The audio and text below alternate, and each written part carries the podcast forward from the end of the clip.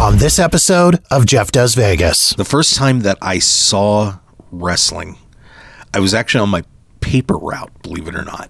And I was collecting money from one of my customers, and I was in their home, and I saw on TV they were watching wrestling. And I was like, what is this? And, you know, they told, oh, it's, it's WWF. And it just went from there. Las Vegas. It's more than just a city. It's a feeling. It's that feeling of excitement when you spot the lights of the strip out the airplane window. It's that feeling of awe as you stroll down the boulevard, taking in the sights and sounds. And it's that feeling of satisfaction knowing that you're in the greatest city in the world. Over 42 million people from around the world share that feeling every year. And I'm one of them. Taking you to the world famous Vegas Strip and beyond, my name is Jeff, and this is Jeff Does Vegas. Welcome to episode number 147 of Jeff Does Vegas. Before we get into this episode of the podcast, I want to thank my guest from the last episode of the show, Joe Friday from the Evel Knievel Museum in Topeka, Kansas. I caught up with Joe at the Podcast Movement Evolutions Conference in Las Vegas, where he was prepping to release a brand new podcast all about the life and times of Evel Knievel, including his famed failed attempt to jump over the fountains at Caesar's Palace. Joe also shared some very cool Vegas related Evel Knievel news with us. If you haven't listened as of yet, jump into the archives at jeffdoesvegas.com or search out episode number 146 Evil in the City of Sin. It's on Apple Podcasts, Spotify, or wherever you get your podcasts. The first ever WrestleMania was held at Madison Square Garden in New York City on March 31st, 1985. The brainchild of then WWF owner Vince McMahon, WrestleMania played host to a little over 19,000 people at the Garden and was seen on closed circuit television by over 1 million people across the United States. At the time, it was the largest pay per view wrestling event ever. In the years following, WrestleMania went on to become the most successful and longest running professional wrestling event in history, even setting attendance records several times, with crowds of well over 100,000 people cramming into venues to watch the shows. But that doesn't mean it was all good, which brings us to this episode of the podcast.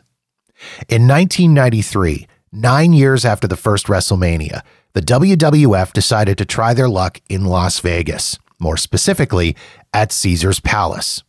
The plan was to hold the most opulent WrestleMania in history, complete with elephants, camels, Roman gladiators, and even an appearance from Cleopatra and Julius Caesar himself. But despite all that, WrestleMania 9 is often regarded as the worst WrestleMania in history. Why? Well, my guest is here to help us break down all the reasons. Mark Hoke is the host of The Mark Hoke Show, the number one rated professional wrestling radio show in Las Vegas, heard every Sunday morning at 8 a.m. Pacific Time on KDWN 101.5 FM. Mark and I talked about what initially piqued his interest in pro wrestling, some of the live events he's attended throughout his fandom, and some of his favorite wrestlers and eras throughout his years of watching. And as WrestleMania 9 gets set to celebrate its 30th anniversary, Mark and I went in depth discussing everything from the choice of venue to Bobby the Brain Heenan's memorable entrance to what was behind the controversial ending.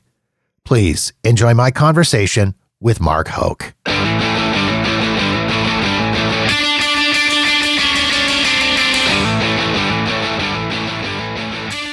The first time that I saw wrestling I was actually on my paper route, believe it or not.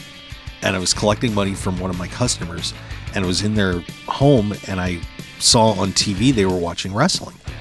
And I was like, what is this? And, you know, they told, oh, it's, it's WWF. I'm like, okay, what channel is it on? And it just went from there. Uh, it, it, it's really been kind of a love affair for my whole life. I, I had a wrestling, the Superstar Wrestling game. I don't know if you ever saw this, a yeah. dice game from back in the 80s. You know, started picking up Pro Wrestling Illustrated, and then my station realized that wrestling was a pretty good ratings draw for them. So then they picked up World Class. They picked up Mid Atlantic. Cable came out and you know got to see Florida, and then the AWA was on, and yeah, and I just kind of been an addict ever since. It's funny how everybody kind of has that. Um, I think everybody who's a wrestling fan has that kind of um, that that moment in their lives. I know for me, I had a a, a great great uncle uh, that we would go visit in the summertime, and he was you know at that point when I was a little kid, and he was in his 80s, and we would go there for for Saturday Saturday lunch, and we could not get there before 11 o'clock because wrestling was on Oh, from that's 10 to 11 Nice. and if we showed up at 10:55 before Superstars was done, forget it. Yeah. That was that was a that was the cardinal sin in the family. So, uh, like yourself, I mean, I kind of had that love affair as a kid. I remember getting the the Superstars, the figures, the the big the vinyl heavy figures that you could actually injure someone with. if Oh, you- yeah. if They you hit great. them with it and and and I mean same thing saving up my allowance to buy WWF magazine and and you know just poring over the pages and wanting to call the superstars line but knowing my parents would murder me if I spent money on it. So everybody I think has that that moment of of uh, of you know when it, it all kind of hits for them. How many live events have you attended? I mean it, do you even have a number? Do you even know? I probably couldn't give you a number. Um, there was a while where I didn't go to too many live events, but when when I was younger, the first one I went to, um, I was frequenting the Hershey Park Arena in Hershey, Pennsylvania, and first one I went to, I saw Sergeant Slaughter, who I just had on my show about a week ago. Uh, gosh, who all was there? Boy, it was Adrian Dawson, Dick Murdoch, the Samoans. Jesse Ventura, no shows, of course. He was supposed to wrestle Ivan Putski. This was around, I don't know if you remember this, but this was around the Ivan Putski, Jesse Ventura arm wrestling fiasco that happened. I do remember that. Yeah. Yeah. So right around that time, I think I got to see Moolah and Wendi Richter that night, and boy, it just went from there. But I've I've gone to a ton of different events, and you know, I one great one at Baltimore. I was at the SmackDown where Zach Gowen got his leg ripped off. Yeah. I was actually in that corner too, and I just I saw Piper's face when he pulled the leg off, and it was perfect. It was absolutely perfect. First time I saw the the Big Show there too, and if you've never been near the Big Show, you mm-hmm. don't know how big he really is. yeah. He's a large, tall dude Yeah. really large guy. And you know, got to see Hogan that night, but I, I, I, I saw Hogan against Big John Studd a while back, and you know, and then now that I've been out here in Vegas, I've been getting to a lot of events. Uh, you know, Vegas has really become uh, a wrestling hotbed between all the indies and WWE is now frequenting here a lot. They didn't really used to come here for a long time because it just was more of a transient community. Right. So it wasn't a big draw for them, but now they've been coming. Double or Nothing is here with AEW, so that's an amazing. What a blast! I had that one, and now that I got to, I got to interview Tony Khan about a month ago, uh-huh. and now that that happened, I cannot wait until this year's Double or Nothing because I think it's going to be a pretty sensational weekend for for the show. So Wrestling fans are some of the most passionate people I've ever met in my life. And and it's always fun. I mean, I always tell people even if you're not a wrestling fan, you should attend a pro wrestling event because you are going to you are going to see the most passionate people in the world. I remember being at an event. It was a buddy of mine and I and it was it was early 90s, late 80s. Winnipeg, it, it's very fuzzy. It was Winnipeg Arena and it was a, a TV taping, and I had won tickets off of a radio station. And I remember being there, and there was an old lady about 20 rows back from my buddy and I at one point during the match, and she was in her 70s.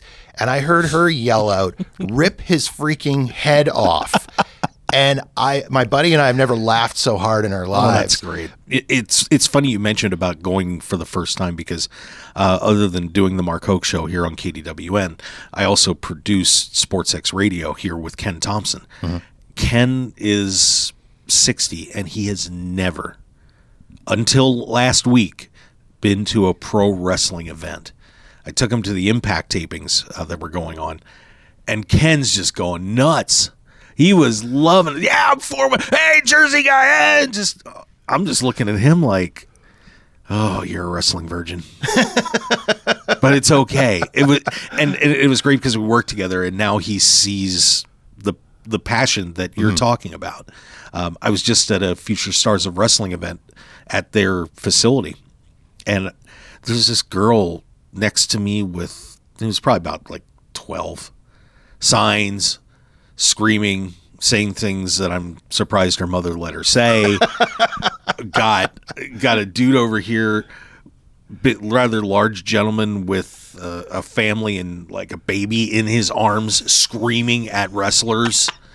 I mean, it was crazy. Yeah. But that's kind of the way it is. and you know, you, it's it's funny. I you know I just had had Baby Doll on the show um, about uh, a month ago, and we were talking a little bit about the riot that happened at the Omni back when Rick turned on Dusty in the cage, and all the horsemen were in the cage, and everybody was basically trying to kill them Yeah.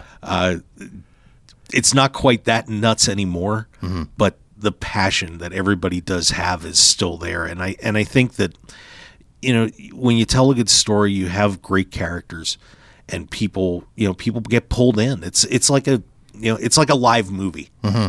and you get to see all this happen in real time. And and it's just amazing to watch. And when it's done right gosh it just pulls you in i mean like what's going on with the bloodline right now as an example the the world is just captivated by this storyline right now or what just happened at uh, double or nothing on sunday night with mjf and bryan danielson one of the greatest matches i've ever seen and the crowd was just eating it up. And I was watching in a movie theater with everybody was there. We're just all going crazy in there too. I mean, it's it's amazing what happens when you watch pro wrestling and and you really appreciate what everybody's doing in there. And it it's just um, you can see I'm kind of I'm kind of grinning right now thinking about it. Yeah. It's it's why I do a pro wrestling radio show because I you know I was I was asked what kind of show you want to do and and said, well, you know, I don't really want to do politics, but I'm not sure. So we'll do something you love. And there I am. Yeah. You know? Yeah. So, so it kind of, it, it, it translates. You know, it really does. It's funny that you mentioned about telling a good story because I know you'd get people that would give you shit about watching wrestling. How can you watch that? And I'd look at them and I go, okay, well, what do you watch? Well, I watch whatever, Days of Our Lives. Okay, well, how can you watch that crap? You know it's predetermined. You know what's happening. You know it's quote unquote not real. How is that any different from what I'm watching? Except the guys that I'm watching are hitting each other over the head with chairs and cookie sheets, and your people are pretending to be possessed by the devil. So Are you talking about the Marlena storyline? talking about oh the my Marlena god! I watch. I, I gotta admit, I gotta admit, when I was younger and then a little bit in college, I did watch Days of Our Lives, so I know exactly what you're talking about. yeah, I got sucked in by the Marlena story. It's okay. I thought it was weird. I just thought Marlena was hot, but Deidre Hall is a beautiful woman. Um, you talked a little bit about how you got into hosting a pro wrestling radio show and a pro pro wrestling podcast. Was it just a case of you were here and there you, again, like you say, like what kind of show do you want to do? I want to do this because it's something I love. Yeah, I I did a pro, a uh, poker wrestling ra- poker wrestling. Now that would be interesting. Uh, a, a watch poker. that. I'm gonna make some phone calls. Yeah. Um, I got it first though, but we'll We'll split it. We'll give- split it. We'll we'll do a split. Yeah. Um, but I used to do a poker radio show for a very long time, and I traveled all over North America doing that. And unfortunately, some personal stuff happened with my wife leaving, and I raised my daughter alone, and so I kind of had to step back from that. And then I got pulled back into doing radio again, mm-hmm. and I was at a, another. I was actually at another station here in Las Vegas. Well, I was act- actually on the station, but a different company. It was a mm-hmm. bizarre story that happened. But like I said, my program director, you know, I said, "Look, I, you know, I think I really want to get back on the air again." And when he asked me, you know, well, what do you want to do? And I and you know, it's we're a talk radio show or talk radio station, and I was just like, you know, I just don't want the pressure of doing the politics. And, um, you know, in sports, you know, Ken's already doing a sports show. You know, I, I, I want to do something, I want to do something different. And the program director, you know, a longtime guy I'd known for 20 some years said to me, you know, what do you, what do you, what do you love? What do you, what are you passionate about?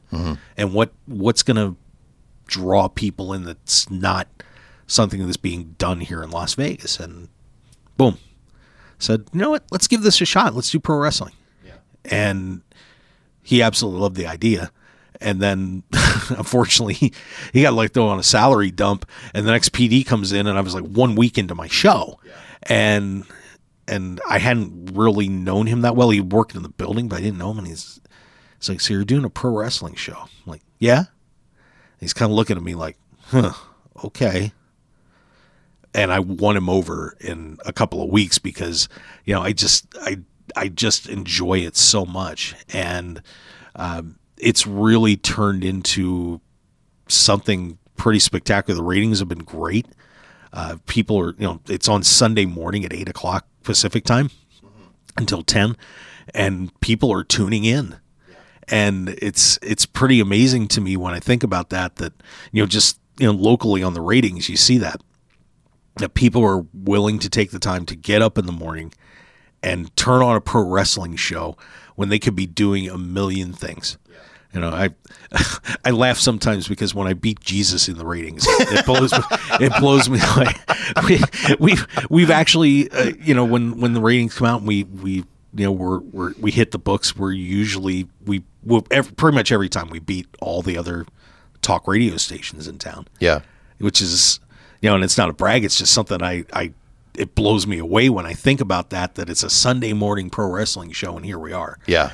and you know we're you know now we just had like I said uh, had a you know we've had had some pretty good guests Booker T, B Brian Blair, and some other ones, but Tony Khan came on the show um, about it's been about six weeks ago Yeah. and the interview went absolutely viral all over the planet. And now, my God, it has been nonstop, which is exciting. It, it is so much fun, and I get to do something that I really am into, and I can have fun with. Yeah. Um, you know, just had a great time with Sergeant Slaughter here this last weekend, um, and had him on the show, and uh, you know, boyhood hero. Yeah. got to meet him and you know and that's that's kind of one of the fun parts about this too is that i'm getting to talk to to people that i grew up watching or you know my daughter and i are watching on tv right now. And uh, it's you know it's it's like a fantasy. I mean my god i'm i'm getting to talk to people that i never in my life thought i'd get to talk to. So it's a blast That's awesome. yeah. So, you, and you, by the way, just so- just so I get this in, we're on KDWN 1015 FM in Las Vegas. You can go to KDWN.com or worldwide on the Audacy app. That's right, kids, the Audacy app. So make sure you guys download that in Canada. We'll be watching. And you're also you you run the show as a podcast as well. That it does get released as a Yeah. podcast each week as well. Yeah, that is available at uh, most of your favorite podcast outlets. Main one uh, that I have it on is markhokeshow.podbean.com, but it's it's out there everywhere. Do you have a, a a favorite era of wrestling, or a favorite company? Are you are you more of a WWF guy versus WCW guy? Was are you an Attitude Era fan? Are you more the Oh, eighties nineties stuff? see, you're gonna or, get or a, a little of all of it. Um, When I first started, obviously I watched WWF. That was what was on TV. Yeah, and then I found the NWA, and watching, getting to see Ric Flair and the Four Horsemen and and so on. I really enjoyed that style of wrestling, maybe a little bit better than the cartoony stuff in WWE. But I was a huge Hulkamaniac, yeah, so I, I more appreciated. I think because I was an athlete, I appreciated the athleticism in both. Um, I mean, you put a gun to my head. eh, I don't know. I don't think I could pick. But then, uh, but then, obviously, you get to the Monday Night Wars, and being a Hulk Hogan fan, uh, man, the NWO was special. I mean, I I had a Hulk I had a Hulkamania T-shirt, and I probably hadn't bought another wrestling T-shirt until an NWO T-shirt yeah.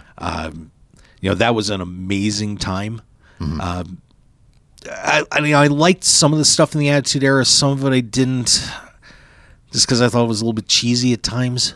But y- you had some incredible talent there too, and great matches. And I think that's what it always has come down to me is, you know, when I do I get a good story, and when I watch, am I going to enjoy a match and get pulled into it? Yeah. and you know, and and in that era, both companies did things that were great, mm-hmm. and they both did stuff that I just wanted to say, "Can I refund this time of my life, Right.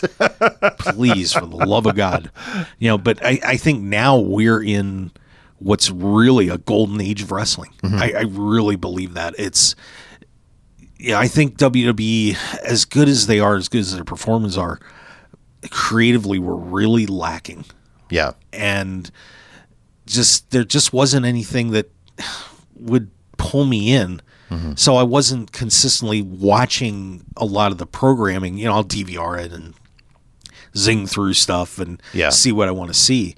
Then AEW came out mm-hmm. and I saw what Tony Khan was trying to do with AEW that it's it's more wrestling oriented. It do, did they do some cheesy stuff? Yes, but not to the extent that, that WWE was doing. So you know, I've I've just like my God, AEW is great. I love this, and even though they you know they struggled and they had some people on there maybe they shouldn't have, still, uh, a, to me was a great step forward in bringing bringing that NWA type stuff back to the wrestling scene. Yeah. And now you see with WWE and Triple H hopefully still taking over that they have gotten more wrestling oriented and the two of them they're while while I don't think they're truly competing yet, I think that WWE saw, wow, these people are really paying attention to AEW. What are we they doing that we're not? Mm-hmm. And now they're trying to do it better than what AEW does. And I think it's it's made for some great content for everybody on both shows. You know, plus now, you know, Ring of Honor's back with them. Uh, they're finally getting footing there, and you're seeing other promotions too. You know, you've got uh, you know you've got the NWA out there, you've got MLW, um, Impact. I mean, Impact really. I got to spend some time with those guys, and interviewed a few of their people when they were just here in Las Vegas and went to some of the shows, and they have really turned that product around. And I, it's it's just amazing when you look around. I mean, even the indie scene here in Las Vegas is incredible. You know, I do the work with Future Stars of Wrestling, which you know to me is the best one, uh, you know, by a lot. Yeah. But there's but there's still a lot of other good products here too. But even even the those shows have raised the bar for the independents Yeah. around too. I mean, it's fascinating to see what's happening in wrestling right now, and I'm just like, oh, there's great matches everywhere. This is awesome. Yeah. So, yeah, Yeah. it's yeah. I I'm I I just enjoy seeing people do it right, and uh, and from the bottom up, I think a lot of people are doing it right now, and it's it's a a pleasure for to be a wrestling fan today. Well, there's a lot of debate surrounding WrestleMania 9 and whether or not it was done right. So I, I, I wanted to, I, I, I'm here's, here's how I kind of wanted to do it. I'm, I'm going to, we're going to, I want to talk a little bit about what the WWF was going through at that time. And then let's break down some matches. Sure. And, and we'll, we'll compare notes. Cause I, I finally, for the first time in a very long time, sat down and watched the event last week and top to bottom sat through the entire thing which I mean, some would say, I, "Why would you do that to yourself?" I actually really kind of enjoyed it. I, I, I'm sad to say, but I mean, it, it was WrestleMania nine. It was April fourth, 1993. It was Caesar's Palace in Las Vegas, the world's largest toga party. It was the first ever outdoor WrestleMania. Sixteen thousand in attendance, which was a little rough because the year before was considerably a larger uh, audience. Yeah. Um, that was a really rough time for the WWF at that point. I mean, they were, um, it was just kind of after all the steroid allegations, and there was a lot of flux in talent, and attendance was down. It was, that was a tough time for the WWF. Yeah, it was. And you you saw at that time they had just managed to add some new talent in there too. They were but they were they were shaky there for like around WrestleMania. WrestleMania eight nine was a little bit rough. They they pulled it together at ten, obviously. Yeah. This ten was amazing, uh, but I think they were still kind of trying to figure things out. And you know, which way do we want to go? Do we want to go a, a Bret Hart type way, a Shawn Michaels type way, or do we s- stay in the world of Hulkamania? And you could tell that they honestly hadn't made up their minds at that point. Spoiler alert, kids. Because it was a WrestleMania nine was weird. Yeah. You know, the outdoor venue was good and bad. Uh, you know, obviously you you say Caesar's Palace, and and especially back thirty years ago, you know, you're you know the fight capital of the world, and that's where a lot of the big fights happen at Caesar's Palace. You say that name, and you think big fight feel. Yeah. And so I think that was part of what they were going for on that. Um, it was funny when it, you know, when I went, went back and watched, I, I didn't, I'll be honest, I didn't watch every minute, but when I did, did watch, you know, you, you, you kind of saw the setting and it was, it, it was okay. Yeah. But, you know, you're doing outdoors in Las Vegas. And the one thing about doing outdoors events in Las Vegas is it gets windy here. yes. Especially that time of the year. and yeah. you can you can kind of see it at points. Yeah. that the wind was just whipping through, you know. But the crowd was, but the crowd was pretty hot. Yeah. Um, you know, it wasn't a huge crowd like you would expect at a WrestleMania today, but it was. They were still pretty fired up, Mm-hmm. which was which was good to see for the event.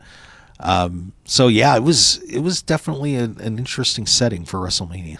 And as you say, it was a, a weird time because they were in that weird state of flux where they they were they were bringing in um, again. You had Shawn Michaels and you had Bret Hart at that event, but you also had Hulk Hogan, um, a, a considerably smaller Hulk Hogan. Obviously, this was post Yeah. post steroid allegations, so you kind of wonder if maybe they were, hey, Hulkster.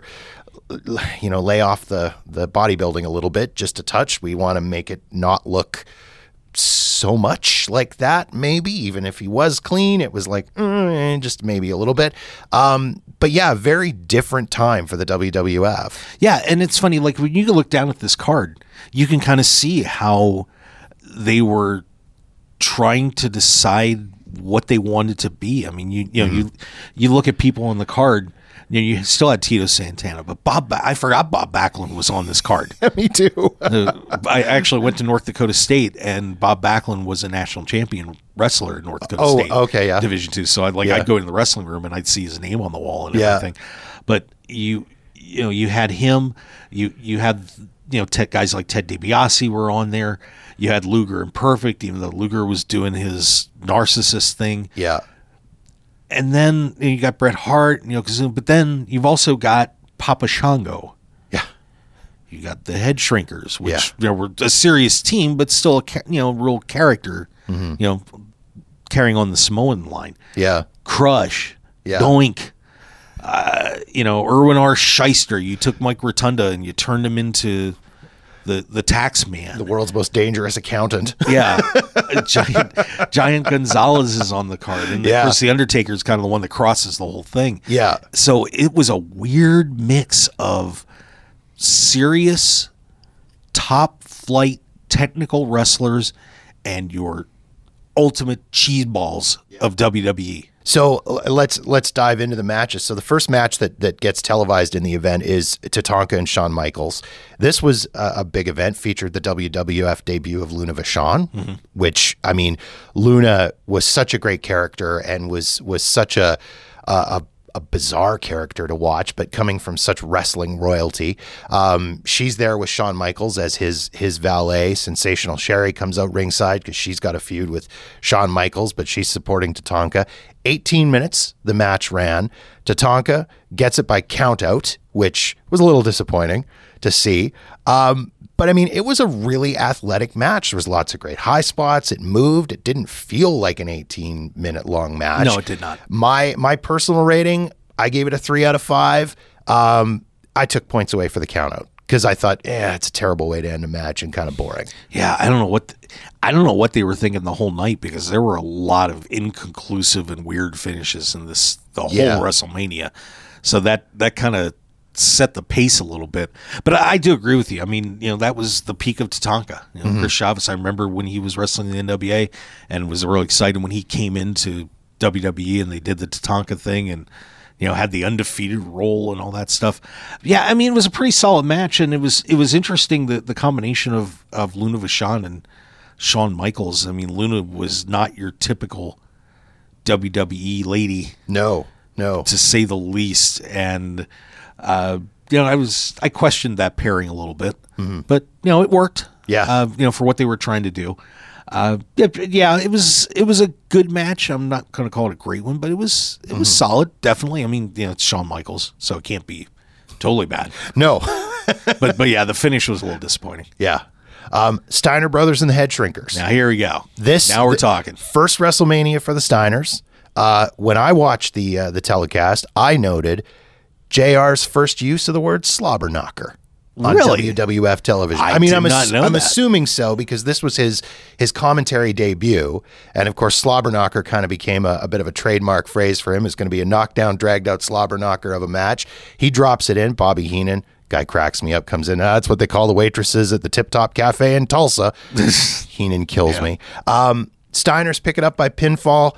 I forgot how great the head shrinkers were to watch. Yeah. Such an amazing tag team to watch. Uh, the Steiners, incredibly athletic, of course. I mean, being their background and where they were. Um, some great reversals, lots of action. I gave it a four out of five on that. Yeah, that's I would put it there too. That was to me that might have been the match of the night. To be honest with you, I and I was always a fan of that. Those the you know like the Samoan SWAT team and all those iterations of the the Samoan teams, and those guys and having Afa there really really helped them out a lot. It gave some legit- legitimacy to those guys.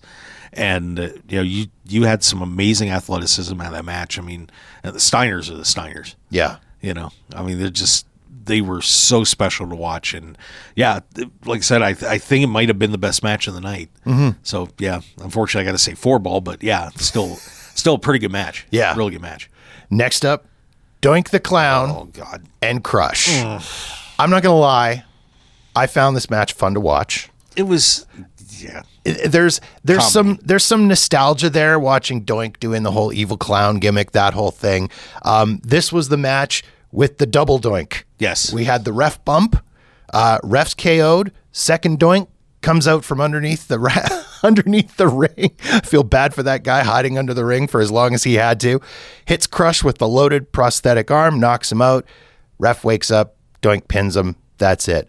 You're gonna hate me for this because I gave this match a five out of five. Wow. I, I thought it was just a fun match to watch. It's- and, and I gave bonus points to the dude who had to hide under the ring both You know, and I'm trying to for the remember, entire event. and I'm trying to remember who the other Doink was because there were about four or five. I mean, Matt Bourne was the the primary Doink. Yes. Yeah. But I and I know like Steve Lombardi played him in a couple of guys. I'm trying, but I can't remember who the who the other Doink was. no, I'm not sure. but it was it was it was Doinky. I you know it, for what it was, it was okay. yeah.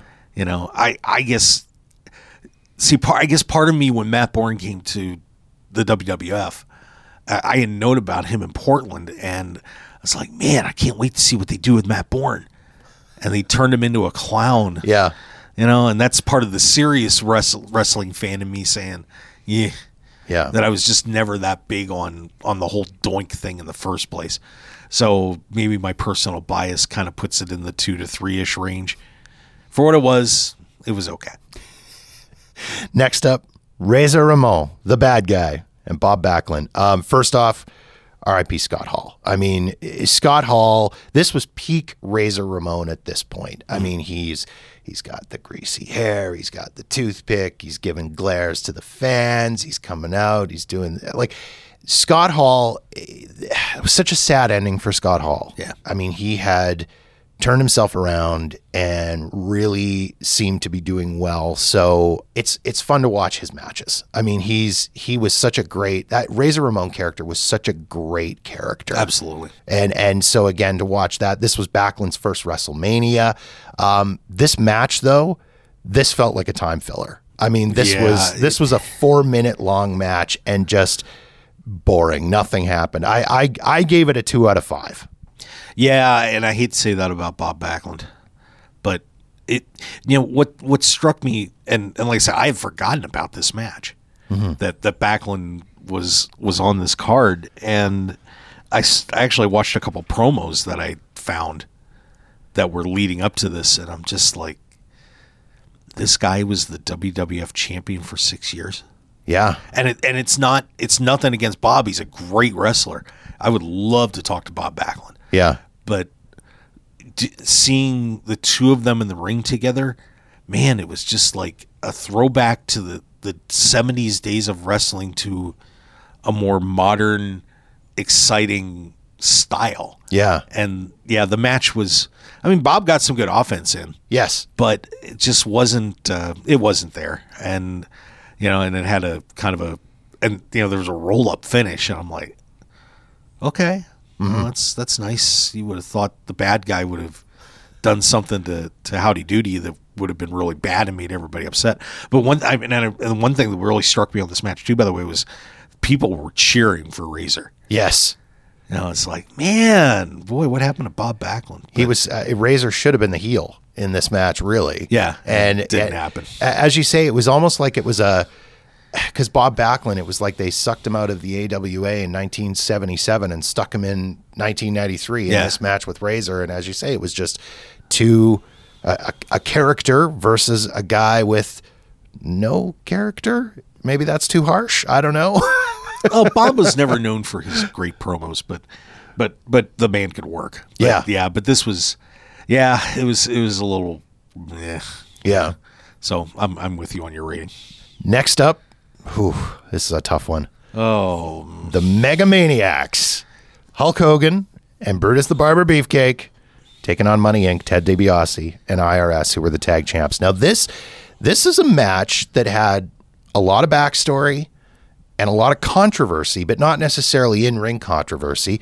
Um, the, the- of course the, the biggest story of the match was Hulk Hogan's face. yeah. Um, that's he, he comes out to the ring and it was shocking.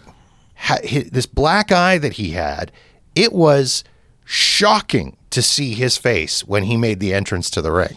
so. What do you believe on that story? By the way, there's there's two stories. That, that two main stories that happened. Yeah, the one that Hogan told, the one that other people have, have suggested.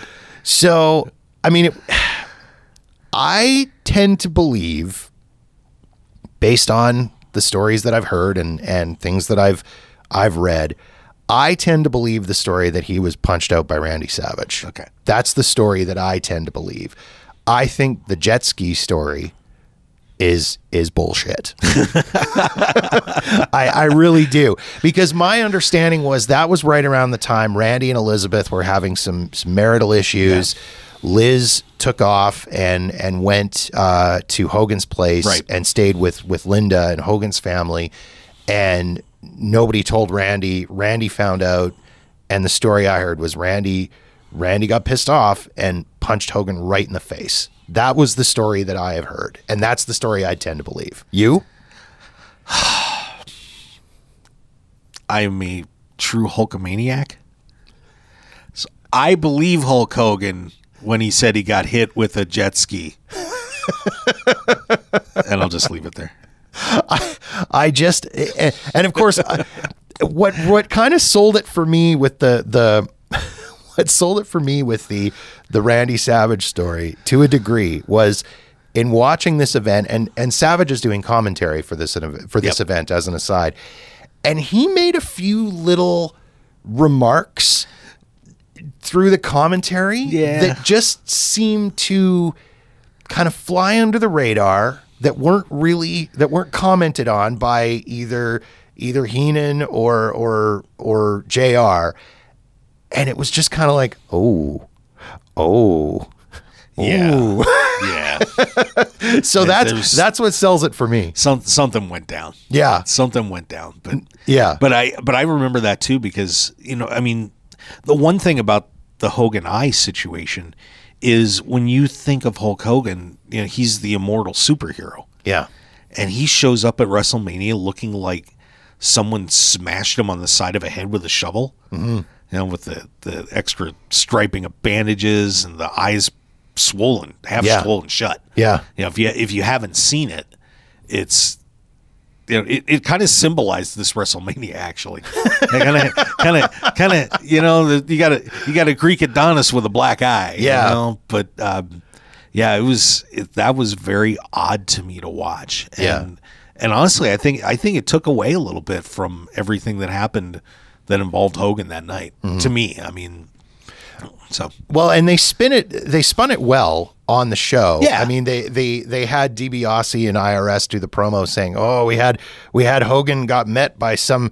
Ran into some problems coming home from the gym last night, and and so they spun it that he got beating the snot out of him coming out of the gym afterwards, or or as Heenan at one point said, "Oh, maybe he dropped a weight on his face or something." It's yeah, um, as I said earlier, Hogan looked much less muscular in this particular event. He had just come back. It was uh, February 93 that he had come back to WWF. So it was just a few months before this. Um, the match itself, I mean, eh, there's a ref bump. DiBiase and IRS are both down. Jimmy Hart, I love the mouth of the South. Jimmy Hart, still one of my favorite characters. great guy. WWF all time. You ever met him? No, never had a chance to meet him. I have a great Jimmy Hart story. Do you want the Jimmy Hart Yeah, story? hit me with it. So I was covering a poker event in Daytona Beach, and Jimmy was I don't know if he was running the bar or the the whole hotel, but he had a he had a, a bar down in in this hotel in Daytona, and I you know I'd heard about it. I'm like, oh man, I got to go over and check this out. So I go over, and it's got all this memorabilia all over the place, and just fantastic.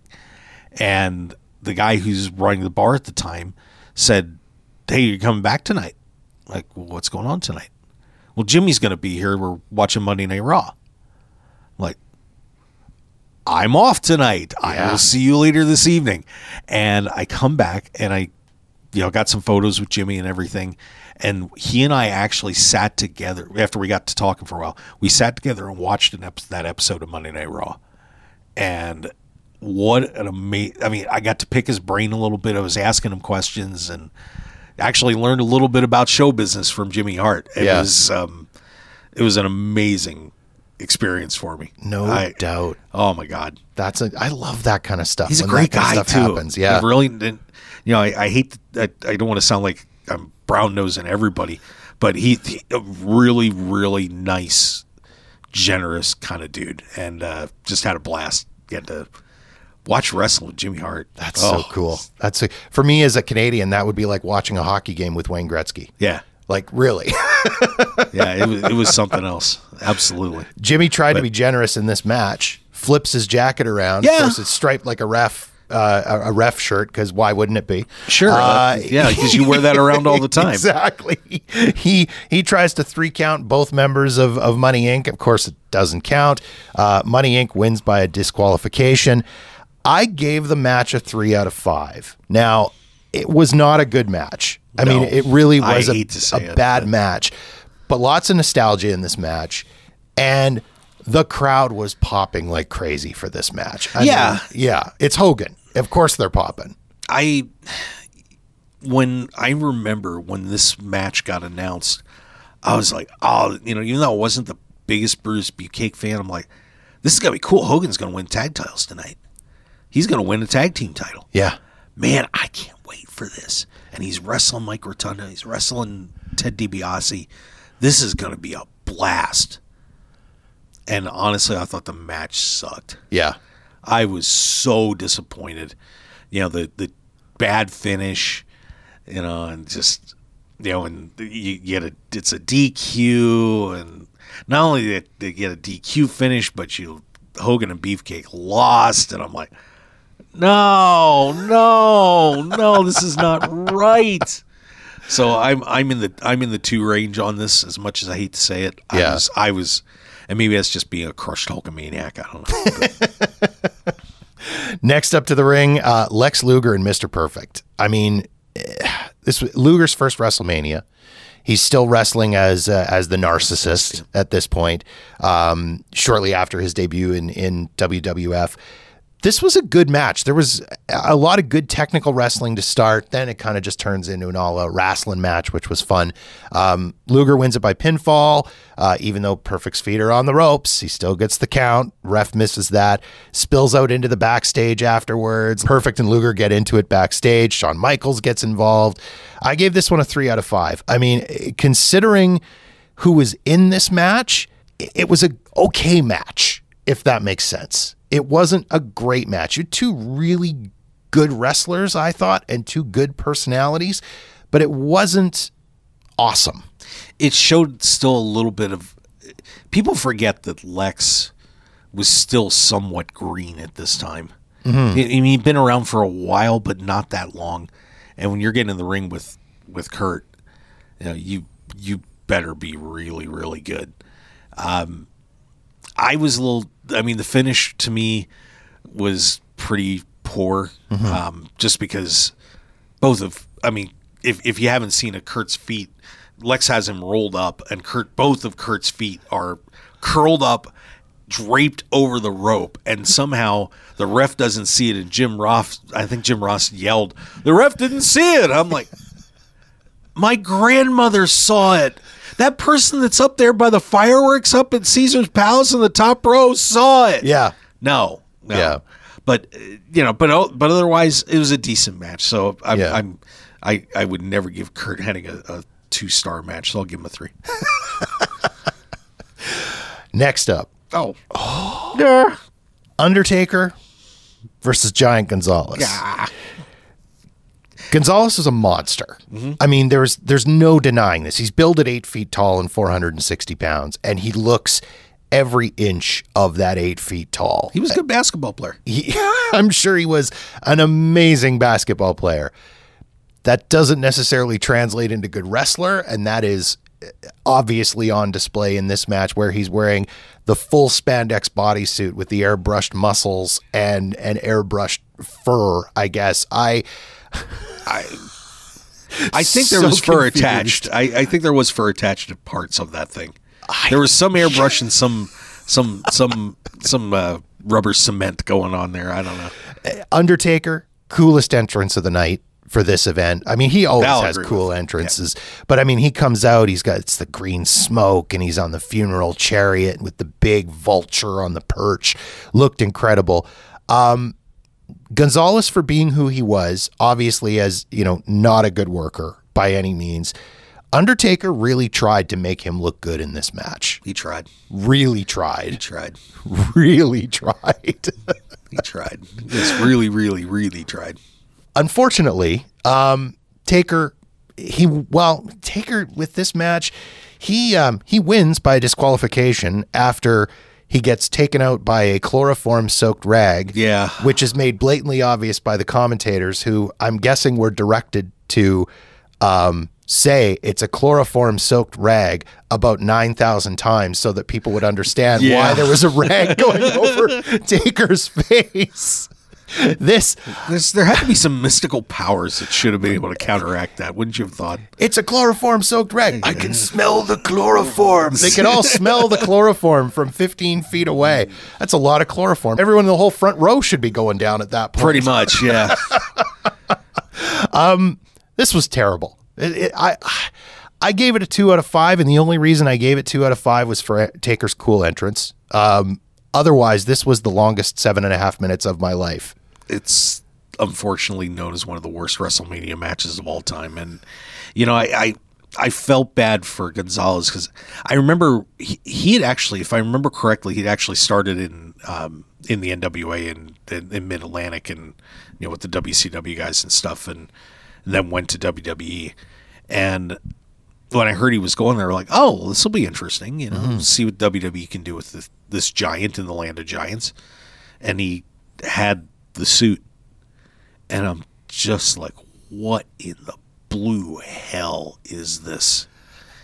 And and he just wasn't a good worker either. And you you take that combination and it just was a recipe for disaster and I felt bad for the guy. I really did. Mm-hmm. And you know, here's his WrestleMania moment with the Undertaker and it just didn't go.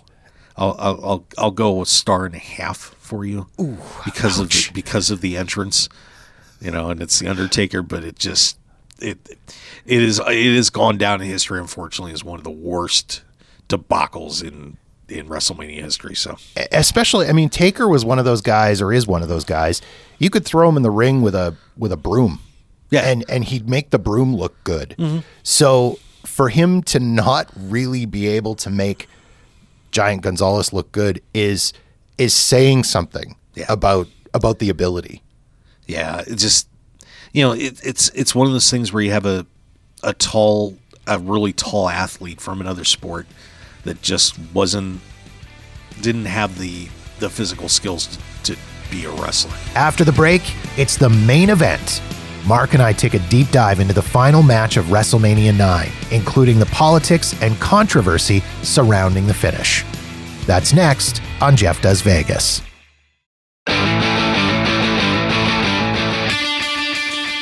We're on to the main event now. Yes, This is the uh, the main event for the uh, WWF Championship.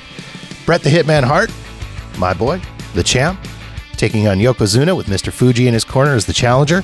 This, this is another match that had a lot of controversy and a lot of backstory to it. We- We'll get to that in a, in a second here. Um, two very different styles in this match. Obviously, you've got Bret Hart, who is an incredible technical wrestler. I- I mean, just absolutely amazing. As as they've said, the best there is, the best there was, the best there ever will be. Um, taking on Yokozuna, who is a sumo wrestler, smash style with Yokozuna, but they managed to mesh those two styles incredibly for this match. they did. I mean, this was this was a, a terrific match. Um, you know, it still didn't quite hold. I think just because of how it wrapped up, I don't think it held up like the the tag match. Um, you know, with the Steiners and and the Head Shrinkers, but it was still really um, a, a pretty amazing match. And you know, one thing about Bret is, you know, that guy could make a great match with anybody. And Yokozuna, uh, you know, was still, you know, a- you know, he put on more weight as he went along, but he was still at that point where he was physically able to do a lot of things in the ring that a guy that size shouldn't be able to do. Yeah. And I think with the Hearts, especially, if you think about about Yokozuna and just the respect that I think that the Hart family had for him, you know, not only did we go through this whole feud with with Bret off and on, but then you know teaming with Owen Hart and making that work later on down the road too.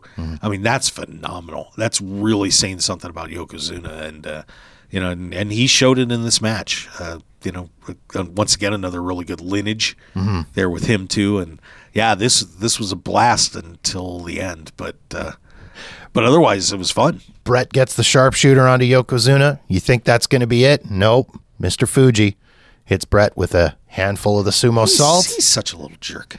Yokozuna pins Bret Hart for the win and the belt. That's that. Yokozuna is the new champ. Again, this was a fun match to watch. I, I I really enjoyed watching this match. I gave it a five out of five. It was a legit five out of five, in my opinion. I thought it was a great match. Yeah, I mean, I'm I'm still in the forges because I didn't like the ending, but Yeah. Um, but overall, it was it was a pretty good match. I'm a little tough on giving five stars. Apparently. unlike unlike Dave Meltzer, you know, who just says, "Well, this was really going to give it a seven. Yeah. but uh, yeah, but it but it was a it was a pretty a, a really good match, and uh, you know, you give credit to Bret and Yokozuna for putting on a terrific show, and just you know, just wish wish the way things wrapped up at the end. It it it's still very controversial. Well- and we're going to get into it, I'm sure. But uh, that Yeah. was, you know, I just I just didn't like the whole salt and you know and and the, and this is what really drove me nuts at the end of it was it took Fuji forever to get that salt out and throw it.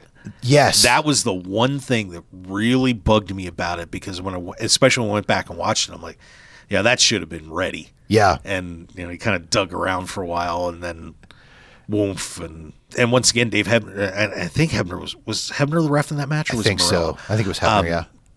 You know, was was in a position where he should have seen that. And I hate that. Mm-hmm. Yeah. I, I hate, you know, when there's a big cloud coming up, you know, and the guy's face is covered in white stuff, and you're just like, Yeah. oh, hey, All right, girl, the front row is looking pretty good. Hey, can I get a beer? Come on. Yeah. So Yeah. So it got weird after the match. Uh, weird is like, I don't. I think weird is the understatement of the year on this one. So before this match happened, there was a promo. There was an interview. Mean Gene, Hulk Hogan, which I thought was very weird. When I'm watching, I'm like, oh, a Hulk Hogan promo prior to a, a Bret Hart Yokozuna championship match. Okay. Hogan issues the challenge during the promo and says, I'll I'll take on whoever the winner is in this match. Okay. That's a little bit of weird foreshadowing. So of course after the match, Hogan comes out to help Bret. He's comforting Bret. Mr. Fuji gets on the mic, which bless Mr. Fuji's heart, but this was not good on the mic. It was it was tough yeah, challenges Hogan to a title match right here, right now. Hogan, of course, looks to, to Bret. Is this okay? Is this okay, brother? Can I, are you cool, cool with this? Bret's like, yeah, yeah, yeah, go, go, do it. Of course he's saying, go, go, do it. Um, Yokozuna gets him from behind. He's got him kind of all tied up. Fuji tries to hit Hogan with the salt. Nope. Hogan ducks it. Of course he does. Yokozuna, he's blinded by the salt. Hogan hits him with the clothesline, the big boot, the leg drop. good game. Good game. Hogan by pinfall, new champ. Uh, zero out of five from me for this. garbage. Absolute garbage, in my opinion. Trash. The worst thing I've ever seen. Wow, a zero. I give it a one. Yeah. ish, because I the here I, I will say what I liked about it was Hogan. You know, when Hogan came out, you know he's he's actually over top of Bret a couple times in the ring. He's helping him out, and Fuji's screaming at him. You know, and, and Hogan's still taking him out of the ring. You know, walking away, and then all of a sudden he says, "I challenge you for the title." And and the one thing that I did like was Hogan was ignoring him and taking care of Bret for a while. So that that seemed okay. But I can only because you know there's there's a lot of backstory behind that supposedly mm-hmm. with between Hogan and Hart and Hogan not wanting to to wrestle Bret. And I I I even remember when I watched this that I I was saying I I love Hulk Hogan. It's great, but if I was Bret Hart, it'd be like, "What the hell are you doing? No, Yeah. Don't do that. Yeah. I'm not going to say go in the ring. Yeah. You know, I want to get my title back." Yeah.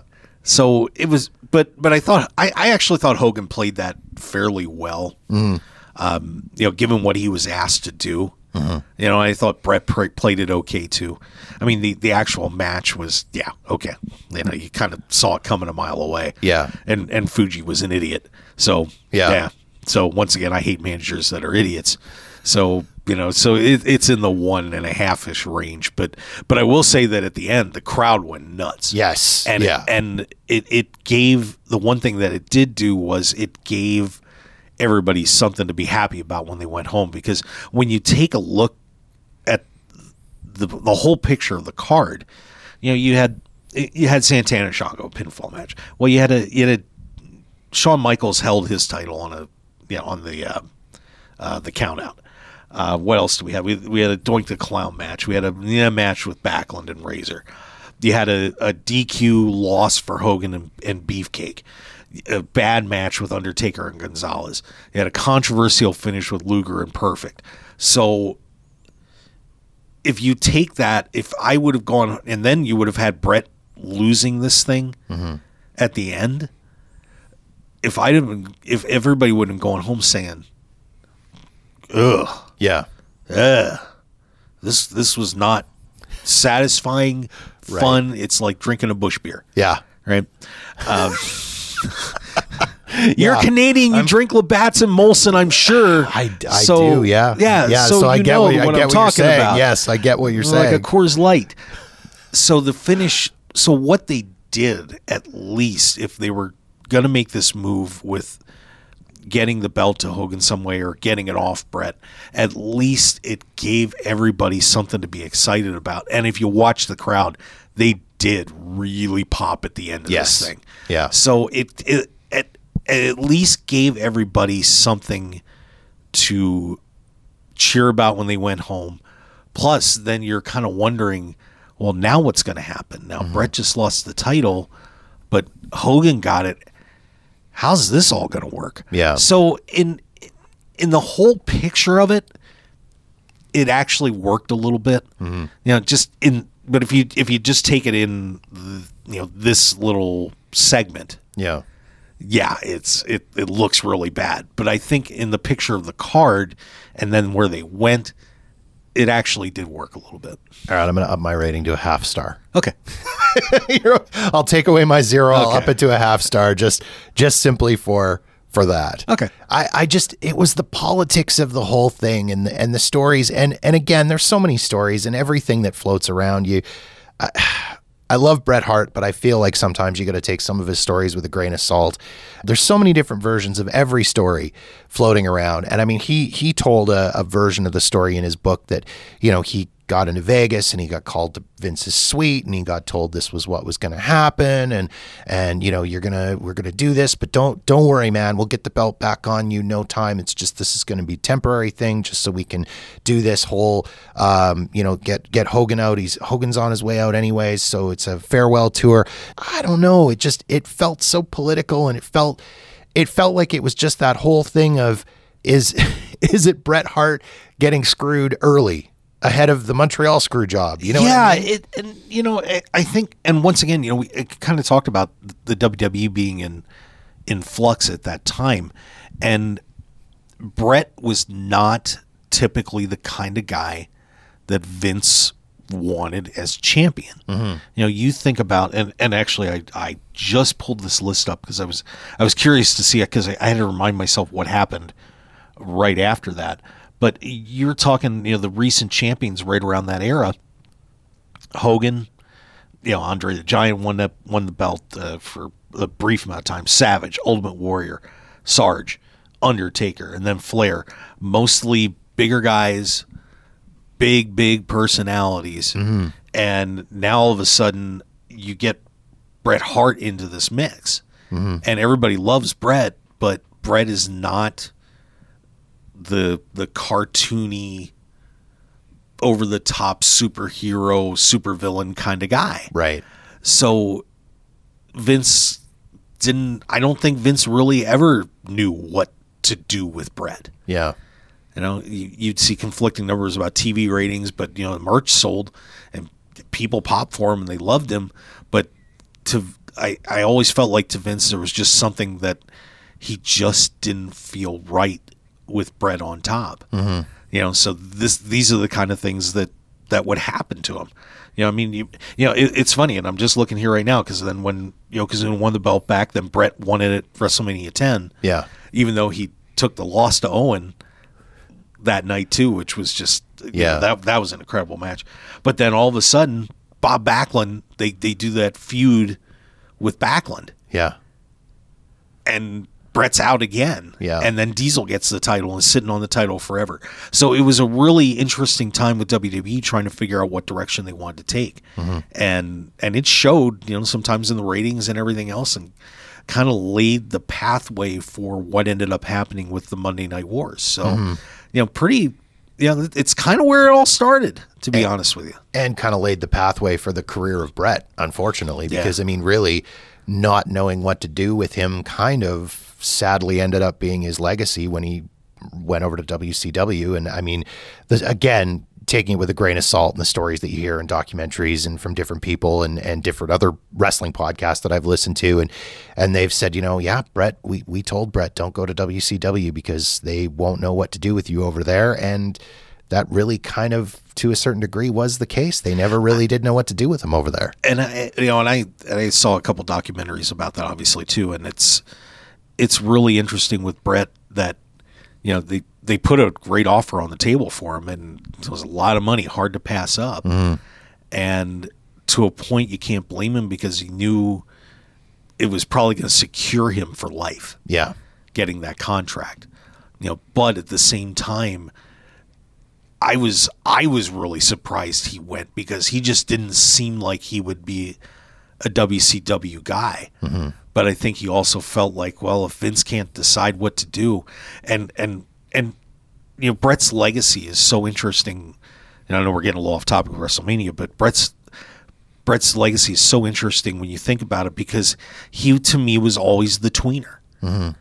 You know, he people loved him, but he wasn't the superhero. Mm-hmm. He was a great wrestler, but he wasn't that guy that you would think is going to go in and pound somebody into the ground or anything like that. Yeah. He was he was a true technician in the ring and sometimes those guys are really really hard to book. Mm-hmm. And and even with Bret's personality sometimes you you would you'd see him do when he's doing a babyface promo you just felt like you know even though he's a good guy you felt like there was just this mean part of him you Yeah. know, that was just waiting to come out mm-hmm. and him being him being a babyface sometimes just didn't seem to fit him real well. Mm-hmm. So it was it was a it was a weird. He he's one of the most interesting figures in pro wrestling history because, like I said, you kind of you put a Venn diagram up, and Bret's kind of right in the middle of it. Right. You know what I mean? Yeah. So it it doesn't surprise me in an era where you know the the cartoon heroes were leading still leading the way in in the WWF that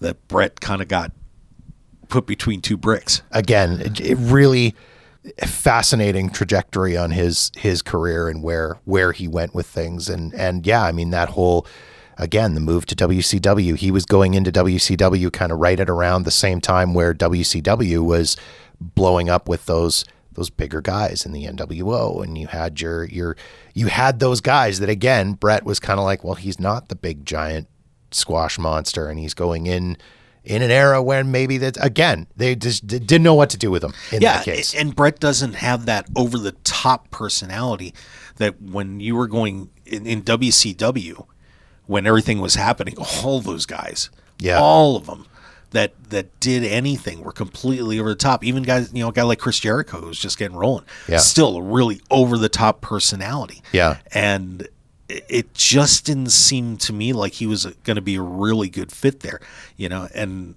and unfortunately, you know, the, the debut was really bad, and of course, we all know what happened with with Goldberg, and, Yeah. and so on. But you know, he's you know, you, and you think about you know, you start thinking about these guys' legacies after after this WrestleMania. You know, it was kind of the end of Hulkamania, and you got Randy Savage sitting on the sidelines because Hogan or Vince didn't think he had it anymore yeah. You know, which when we we look back at you know, it was ludicrous, mm-hmm. you know, and you see the you, know, you think about them when where Lex Luger ended up, mm-hmm. you know, he he ended up getting buried, Yeah. um, you know, just it was. It was it was it, this WrestleMania actually set up a lot of a lot of really bad things, some good things that happened, especially you know, like a WrestleMania 10. Mm-hmm. But for the future, the next couple of years of WWE, it really showed some bad booking mistakes and some bad decisions that got made mm-hmm. by WWE, whether intentional or not. It Yeah. was, it's it, it it it's it, you know I, I I hadn't really thought about it this way with WrestleMania nine, but yeah, it was it was a definite transition period for sure. For me, I mean the high points of this show, Bobby Heenan's color commentary. I mean, the Weasel was legendary. Bobby's awesome. I, I miss him. he, he his his commentary i i laugh. I go back and i watch some of those old events and i watch some of his old commentary. And some of it i i laugh at at i mean he's saying stuff that you couldn't get away with saying on tv now which made me laugh even more mm. because it was inappropriate humor. And and i just thought like man this is he was so great. And again he was he was just an excellent commentator and he was so fast and he was so quick and just so much fun to to to listen to. And and him and Savage playing off of each other um, at this event as well. Randy Savage, I mean, a lot of people don't think of him and, and the, the time that he spent working as a commentator because, as you say, Vince didn't think he had it in the ring anymore, so he shuffled him off to do the commentary. And but I mean, he was good at it as well. That it was it was fun to watch and fun to listen to. Yeah, they they had a pretty interesting chemistry, and you know, they, you have Jim Ross in there getting to play the straight man with those guys. I couldn't imagine what that was like. Right. but you know, Bobby always had that incredible wit and just. And he understood the business so well, and he was willing to do anything it took to get whomever over to make the moment just a little bit better and you could and and one thing about Bobby too is people forget he was a pretty good wrestler Yeah, when, you know, a lot of time in the AWA with Nick Bockwinkel and and you know some of the other guys over there. Bobby always was willing to make that sacrifice, but he also knew when to turn up that heat and make that moment. You know, I mean, you think about a moment like the Piper's Pit with Andre and Hogan, you know, which we just saw on the um, the Rivals show that just aired. Bobby always just knew when to add that one little thing in Yeah. you know, make that one little comment that just took it to another place. Mm-hmm. And and Randy would just you know when he was doing commentary, you know, was a was a funny guy, and mm-hmm. and he would be able to find that one little spot where, you know, you just be like, oh, was that a jab or what? What did he just say?